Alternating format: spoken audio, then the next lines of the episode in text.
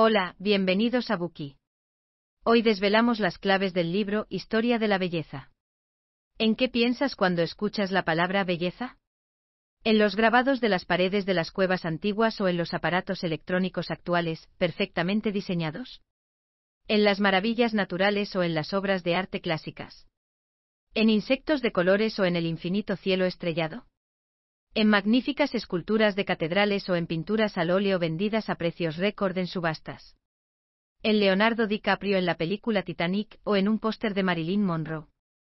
El ser humano ha buscado la belleza desde los albores de la civilización. Hemos explorado la estética desde la antigua Grecia, tratando de definir la belleza.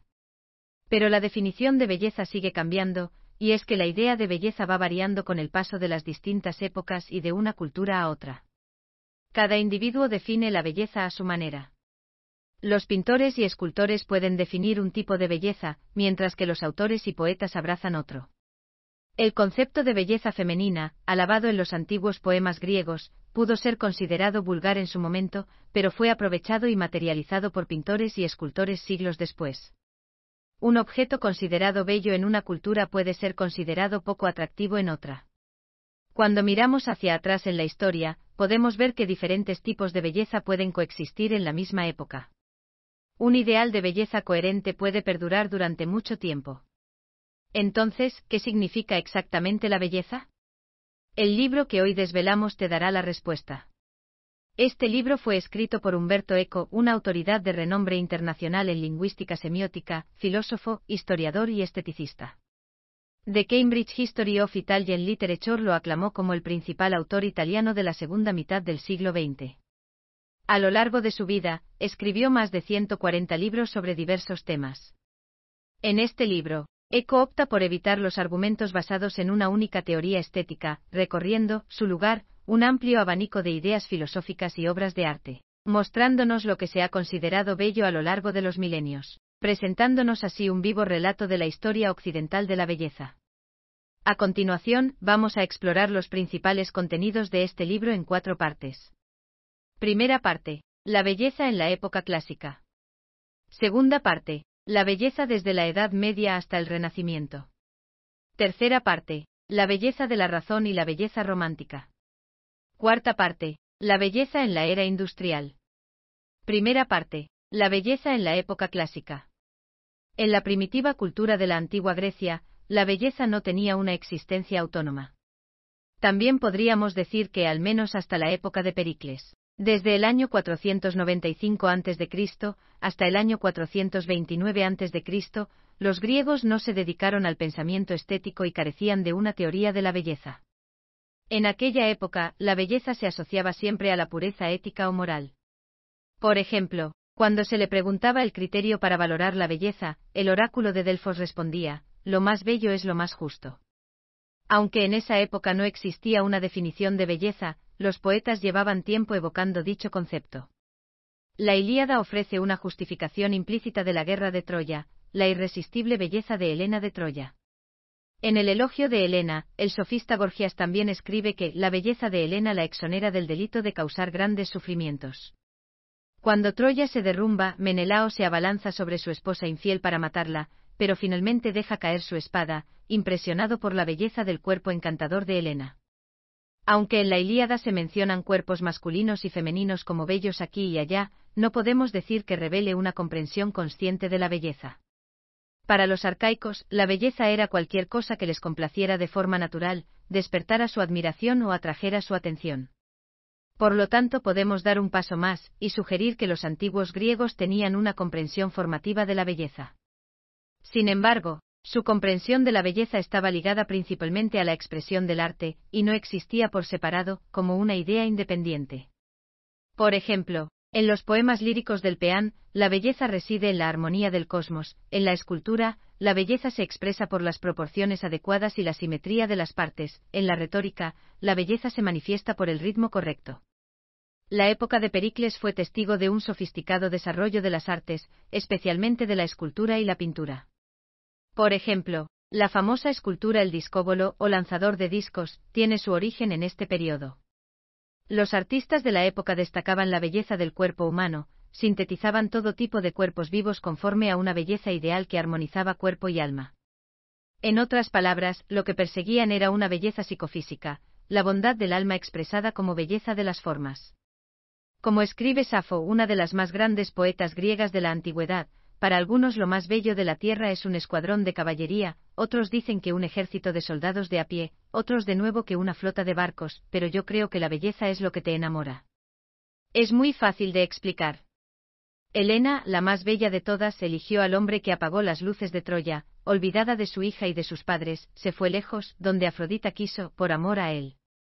El que es bello lo es mientras esté ante nosotros, el que también es bueno lo es ahora y lo será siempre. Asimismo, otros filósofos griegos tenían su propia opinión sobre la belleza. Sócrates identificó al menos tres categorías estéticas que legitimaban la práctica artística.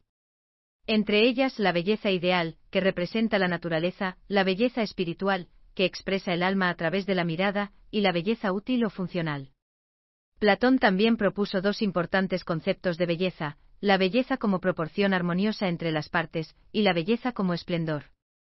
Según Platón, el esplendor tiene una existencia autónoma, libre de su medio físico, y no necesariamente ligada a ningún objeto tangible. Por ejemplo, Sócrates era notoriamente feo pero irradiaba belleza interior. Junto a estas ideas filosóficas, están también sus antítesis. La concepción griega de la belleza surge frente a su opuesto no resuelto. Un ejemplo frecuente es la coexistencia de Apolo, el dios que representa el orden y la armonía, y Dionisio, el dios del caos y la violación desenfrenada de las normas. Esta dicotomía implica la posibilidad, siempre presente y recurrente, de que el caos trastorne la belleza y la armonía. La dialéctica ha perdurado como tema filosófico en la época moderna. Nietzsche avanzó en este tema, desarrollando los problemas de resolución de los opuestos, a partir de la concepción griega de la belleza. Según Nietzsche, la belleza apolínea es serena y armoniosa, por el contrario, la belleza dionisíaca es inquietante. Los griegos privilegiaban la vista y el oído sobre otras formas de percepción sensorial, por lo que solo calificaban de bellas las formas visibles, a pesar de que reconocían que la música, una forma invisible, expresaba la esencia destructiva del alma. En este esquema, tanto la música como el caos equivalían a la sombra de la armonía, de ahí, el reino de Dionisio. Entonces, ¿qué modelo de visión y de música puede considerarse bella? Una visión de sentido común puede considerar que algo bien proporcionado es bello. Así lo consideraban los antiguos griegos y más tarde los romanos. Su definición de la belleza abarcaba la noción de que lo agradable del color siempre acompaña a la proporción adecuada. Por ejemplo, Pitágoras estudió las proporciones matemáticas de los sonidos musicales, es decir, las proporciones en las que se basan los intervalos, y la relación entre la longitud de una cuerda y el tono de una nota. En realidad, en la antigua Grecia, esta idea de la proporción en la música estaba estrechamente alineada con las leyes aplicadas en la producción de la belleza. La regla de la proporción también se observa en la arquitectura. Las proporciones que rigen las relaciones entre las distintas partes de la fachada de un templo griego, y los intervalos entre columnas corresponden a las mismas relaciones que rigen los intervalos musicales. Podemos encontrar estos conceptos de proporciones bellas en el estudio para la sala de los libros raros de la Biblioteca Laurenciana de Miguel Ángel Buonarroti y en los dibujos de los sólidos platónicos de Leonardo da Vinci. También se puede apreciar en la Villa Rotonda de Andrea Palladio, el rosetón de la Catedral de Notre Dame de París y otras arquitecturas góticas con predilección por las estructuras pentagonales. Todos ellos son nobles ejemplos de proporción arquitectónica. Las esculturas y pinturas que representan el cuerpo humano también muestran principios de proporción. Pensemos en las dos obras maestras del escultor griego Policleto. El joven atando una cinta en la cabeza y el portador de la lanza encarnan todas las reglas precisas de la proporción correcta entre las partes del cuerpo humano.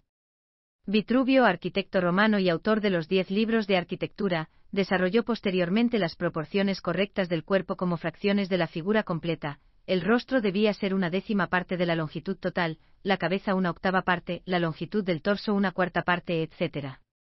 Esto es todo en esta primera parte. En ella hemos explorado los ideales de belleza de la época clásica. Hemos estudiado el ideal estético de la antigua Grecia, la antítesis entre la belleza apolínea y la belleza dionisíaca, y la belleza de la proporción.